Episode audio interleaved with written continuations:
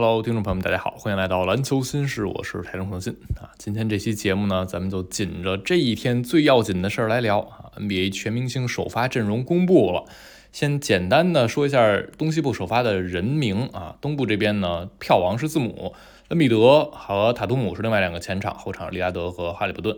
西部这边票王是詹姆斯，前场另外两位是杜兰特和约基奇，后场是东契奇和亚历山大。啊，最终的总票王呢是字母。那这样的一个全明星首发阵容出炉，我不知道跟大家预期的差距大不大啊？跟我预期的这个结果呢，差距不算大啊，但是也有一些我个人不太同意的地方啊。这个结果可能在我之前去猜的时候已经能想到了啊，就是会出现一些和我个人判断不太一致的地方，就比如东部后场，我相信这个争议也是挺大的。那么先把一些简单的基本信息给大家介绍一下啊。首先第一条呢是，这是勒布朗詹姆斯第二十次入选 NBA 全明星，正式成为了 NBA 历史第一人啊。前面十九次的时候呢是和贾巴尔并列第一的，但其实贾巴尔呢是有过入选，但没有站在全明星舞台上。詹姆斯前面十四、十九次入选都打了啊，这已经是 NBA 历史第一了。那今年是正式的把这个记录完全收入到自己的囊中啊，二十次的全明星之旅。真的很了不起，真的很不可思议。每次落到詹姆斯身上呢，从最年轻到最老，然后累积的这些数据，基本上会被他统治的。然后第二条呢是库里落选了今年的全明星首发，这也是今天非常大的一个热点。库里呢，从一三到一四赛季第一次进入了全明星阵容啊，而且他是首发进的。他在之后呢，只有一九到二零那个赛季，他是因伤没有能进入到全明星的首发，剩下每一年都是首发。啊，也就是库里之前这最近的十一年，只要他进了全明星啊，这十次进全明星，十次全是先发，从来没有打过替补。所以今年哪怕他最后是替补进的，也已经是啊库里职业生涯的一个新的体验了，没有成为这个全明星的首发阵容的一员。第三条呢是字母拿到票王这个事情，终结了勒布朗詹姆斯连续七年的票王。在球迷投票的呃最后一次公布的时候，当时字母就领先詹姆斯。那我们还讨论过一个话题，在一档节目里说詹姆斯有没有可能最后完成逆袭啊？最后这一周的投票翻回来，因为之前不是没有过詹姆斯在最后一轮投票的时候反超的案例啊，也有过反超。库里反超几十万票的这种情况，但这一次是没有能完成这个反超啊，还是会让你感觉这个时代呢来到了一个小小的尾巴啊。虽然詹姆斯还是西部的票王，但是字母呢成为了这一次总票王啊。大家在国内字母的人气可能没有那么高，或者争议比较大，但是在整个欧洲的大票仓里，字母的优势可能是比较明显的，以及在美国这边呢，非裔的这些。啊，球迷肯定也是愿意投字母一票的啊。当然，再加上因为东部前场仨人实在太稳了，你点进投票这个啊项目里，如果你不非得说我东部要把谁投上去的话，东部前场这仨人就是这仨人啊，塔图姆、恩比德、字母，没有其他的选择可以能跟他们去竞争的。这可能也让字母这个票得到了更多的累加。然后第四个我想说的是，哈利伯顿、SGA 就是亚历山大啊，以及利拉德三个人都是第一次成为了全明星先发。哈利和 SGA 都是第二次进全明星啊，他们第一次成为首发，但是利拉德已经进过很多次全明星，这次他是他第一次进先发，这事儿呢还是得说时也命也啊，有时候你进先发不一定证明是你能力是最巅峰的状态，可能就是赶上了。那今年利拉德就赶上了啊，和他自己过往的一些赛季的表现相比，这个赛季利拉德个人发挥不出色，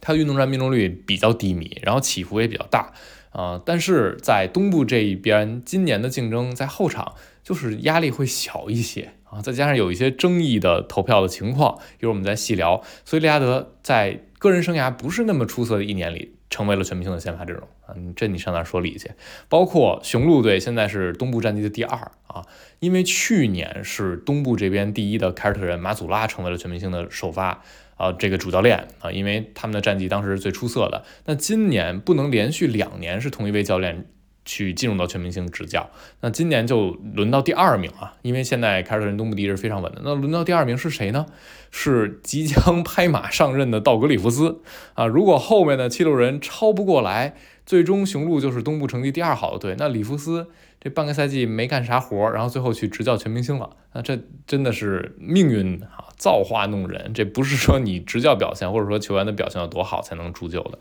这是挺有意思的点。那我们稍微看一下这个票型，这个票型呢，我们知道啊，现在的全明星首发阵容不仅仅是球迷票了，球迷票占到百分之五十，球员和媒体各占百分之二十五。最终组成这个结果，所以会有一些波动，因为前面只公布球迷票啊，大家看谁排在第哪儿啊，谁是首发阵容里的，但这不是最后做数的。那从这个票型来看，有几点，两点呢是呃和前面球迷票投的时候差距是比较大的啊，一个就是库里被反超，库里是球迷票的西部后场第二啊，最终被亚历山大反超了，而呃东部这边呢是也是后场，利拉德是力压了布朗森、吹杨和米切尔。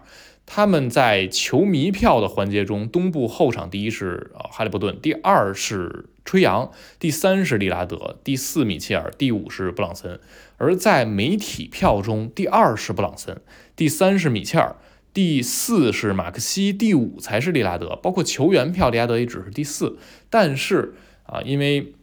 有加权啊，通过球迷、球员还有媒体这么一平衡，最后呢，利拉德的这个分儿和布朗森是一样的，都是三点七五。但是因为同分的情况之下，先比谁的球迷票更多，那利拉德凭借球迷票的优势拿到了东部后场首发的第二个名次，这是两个小的点。还有就是今年的三项投票啊，只有两个人是每一项都拿到第一，就是哈利伯顿和字母哥啊。哈利伯顿也是今年表现非常出色，加上又是印第安纳的全明星。同时，在提到这个投票的时候，还是得给大家科普小小的一点啊，就是它这个加权并不是以票数加权，而是以排名加权。什么意思啊？如果你是球迷票的第一，那你就用一乘百分之五十，因为球迷票占百分之五十；而你是媒体票和球员票的第二，就是用二乘百分之二十五，再加上二乘百分之二十五。那这样的一个结果呢，最后你就变成两分儿啊，大家算一下就明白了，这是两分儿，最终是你这个排名的一个加权的分儿，这个排名这个分儿是越小越好，所以就会形成一个什么情况呢？球员的投票的数量啊，然后和媒体的投票的数量比，球员就已经远多于媒体了，而再加上球迷，球迷的数量是远多于剩下两个群体，这意味着什么？可能你在媒体票里啊。就两个球员之间就差一票，但是你排名差了一个名次，这个在加权的时候影响是非常大的。比如我们看啊，今年西部这边啊，媒体票的第一是亚历山大后场啊，第二是东契奇，第三是爱德华兹，第四是库里。爱德华兹呢就只拿到了十票，而库里是四票，这个波动就有可能变得很大。大家可以理解这个意思吗？有可能。呃，因为是二百个媒体投票，有可能你的第三、第四、第五排名的球员，他们之间的彼此的票数可能差很小，但是在球迷票中，有可能就是几十万甚至上百万票的差距。也就是换句话说，库里可能我球迷票啊多拿了八十万票，但是就是因为很小范围的一个媒体人把这个票投给爱德华兹，而不是库里，造成了媒体票出现了一个差距，那有可能最终就影响库里在整体的全明星后场这个排名。啊，最终就有可能无缘啊全明星后场。当然，今年这个情况，嗯，可能在库里的影响不是那么大。而且今年库里这个表现，我觉得综合来说呢，亚历山大进全明星是一点毛病都没有的。在我心里，亚历山大也是全明星的首发后卫。但这样的一个投票机制，就有可能产生这样的影响。未来可能碰上一年区间这个影响不啊区别不是那么大的时候，两个球员可能状态表现挺接近的，但啊，比如你这边的媒体。呃，稍微有一两个多喜欢库里一点点，那就出现了一个排名的差距，就会造成很大的影响啊。这个我们一会儿还会再细聊。那从这个票型来看，有这么几个小的点啊，比如我们能分出来谁是更受球迷喜爱的球员。申京他在球员和媒体票都只排第十一，但是他的球迷票是第五。那库里他的球员票第三，媒体票第四，但是球迷票是第二。以及欧文他是球员票第七，媒体票第六，而球迷票是第四。这都明显的是球迷票排名要更高的，这有几个原因吧？比如申京他可能在欧洲那边球迷非常多，而库里呢，欧文是老牌球星啊，他们在球迷的印象中留下的这个感受是更深的，所以球迷可能。惯性的会继续投他们，他们的球迷的群体的基数也比较大一些。然后另一种呢是受媒体认可啊，比如阿德巴约，他的媒体票排名是第四，球员票是第五，球迷票是第九。而波尔津吉斯媒体票第七、第五啊，球员票第九，球迷票第七。布朗森他是媒体票第二啊，球员票是第三，球迷票第五。米切尔媒体票第三，球迷票是第四，嗯，球员票是第五。爱德华兹也是媒体票排名更高一些。这些呢，因为我觉得媒体在投的时候，还是更以这个赛季球员的表现综合来给出的一个判定啊，他们更好的摒弃了个人的色彩、个人的喜好这样的一个因素，所以这是媒体认可的球员。还有呢一些呢是受球员认可，这主要就提一个名字啊，马克西。马克西在东部后场的球员票排名是第二啊，他的球迷票是第六，媒体票是第四。这还是有一点点让我小惊讶的啊！马克西这赛季表现确实很出色，但是作为一个年轻人，他直接在球员票的票选里拿到第二，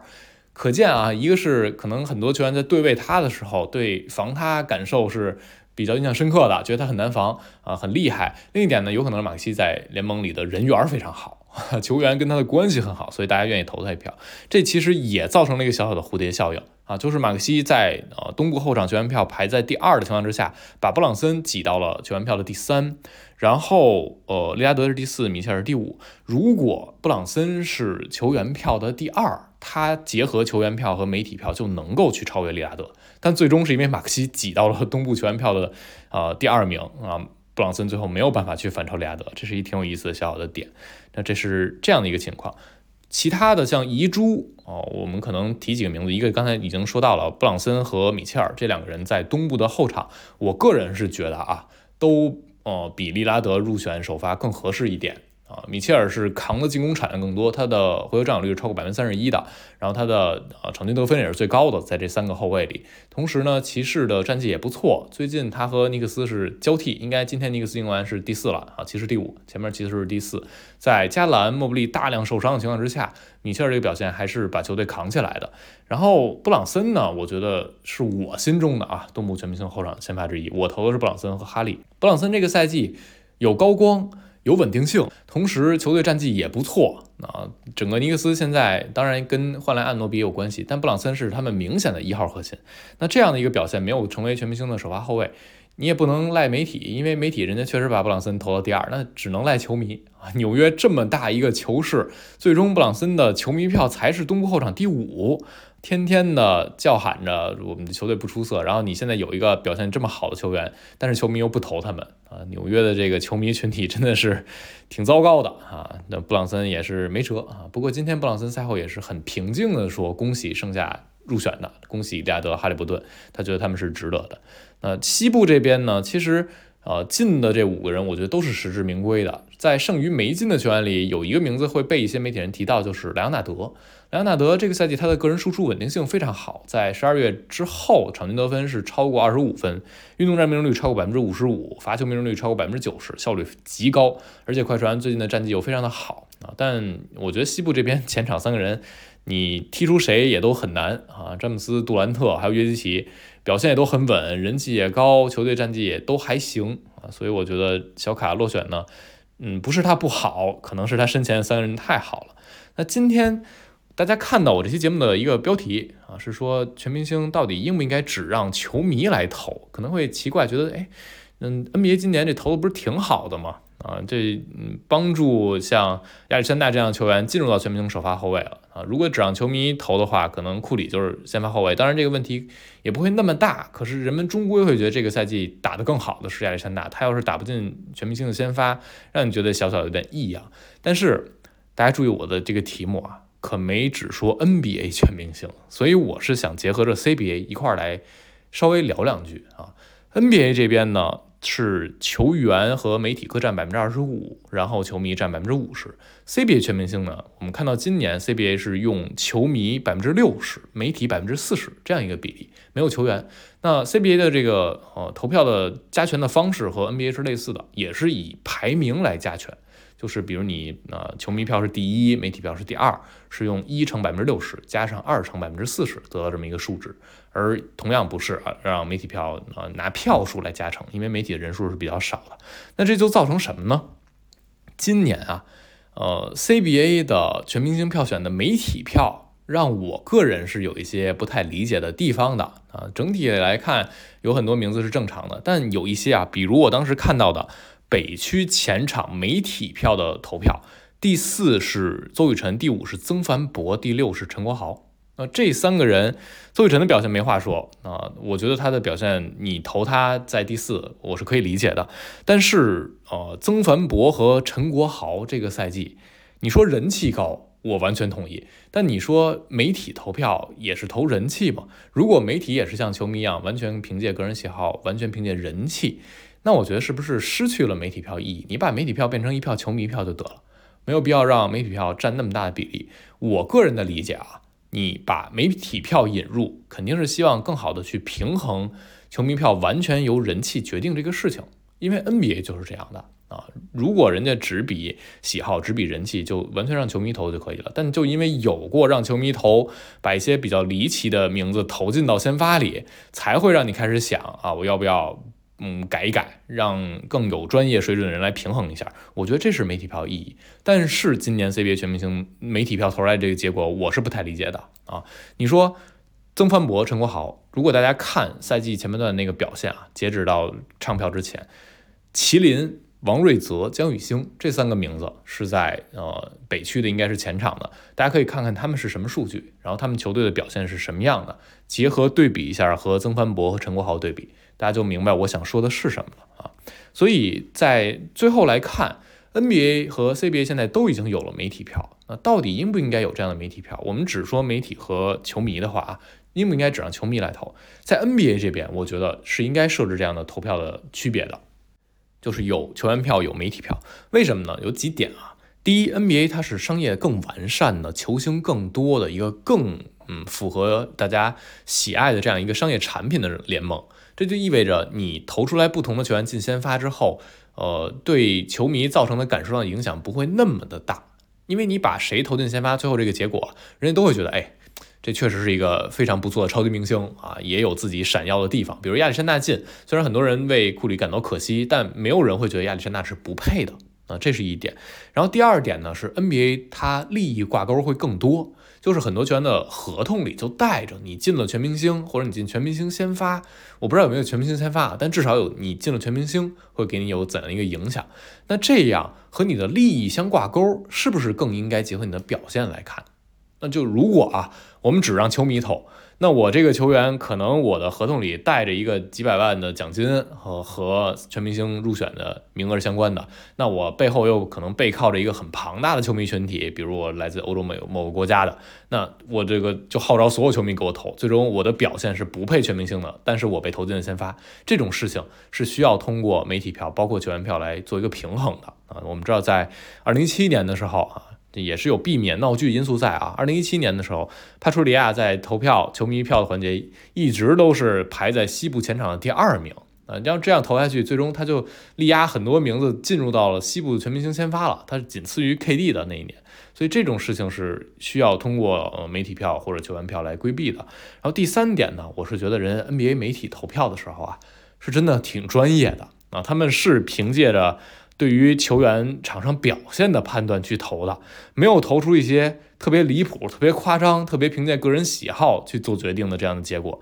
所以我觉得他们票是更让你认为可信的、有说服力的。而 CBA 这边啊，我个人认为，暂时如果以今年的这个结果来看，我是觉得还不如不投媒体票，你不如就让球迷票投票完事儿了，全明星先发。为什么呢？因为首先，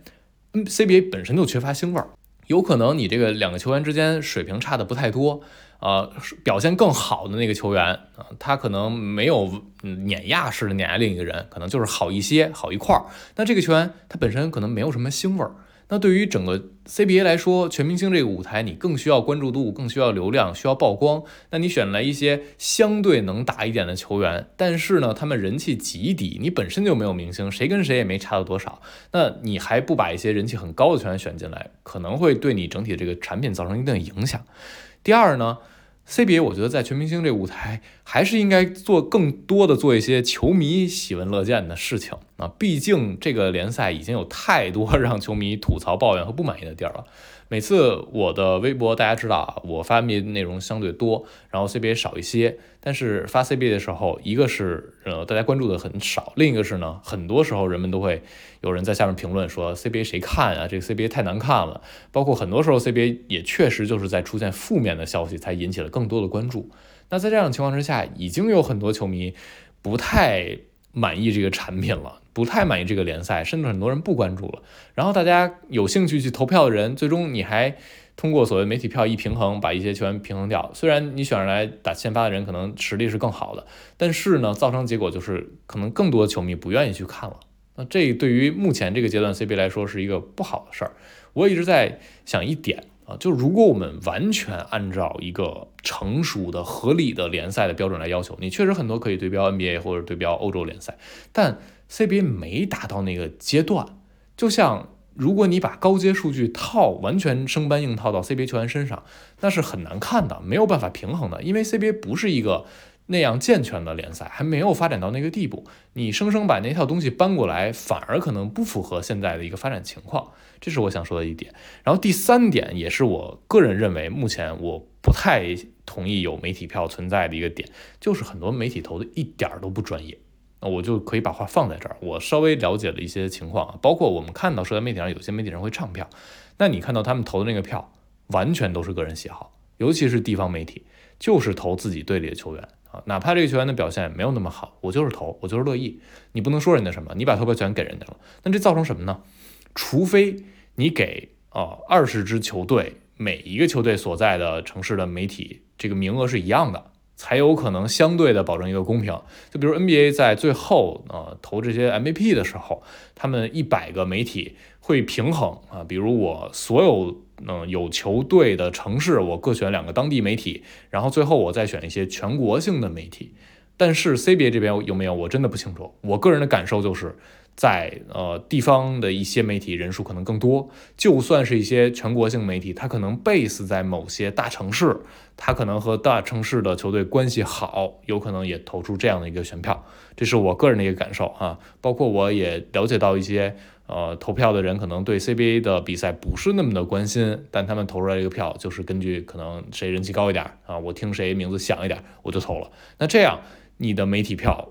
嗯，可信度我觉得太低了而且你媒体票影响也很大。我们前面也说了，就跟 NBA 那个类似，你是排名去加成，你媒体可能两三个人的一个投票的呃抉择就有可能改变这个球员的排名了。那人家球迷投了十几万票、二十几万票、三十几万票，最终也。嗯，把这个人投到第一名，然后你这媒体可能两三个人就决定了这个球员在媒体票的排名上上升一两个名次，那这我是个人觉得不太好啊。所以在要不要只让球迷来投全明星先发这件事情上，就现阶段而言，我觉得 NBA 是可以有媒体、有球员啊、有球迷去平衡，但 CBA 我觉得啊，还是先让球迷来投，除非你真的能够做到。一个更完善的联赛，同时你做到让媒体更公平公正，我觉得才有这个效果。好，以上就是本期节目的全部内容。关于这次的全明星先发，大家有什么想说的？自己心中的遗珠，觉得谁配谁不配，都可以在评论区留下自己的看法啊，包括替补的预测，也可以给出自己的看法。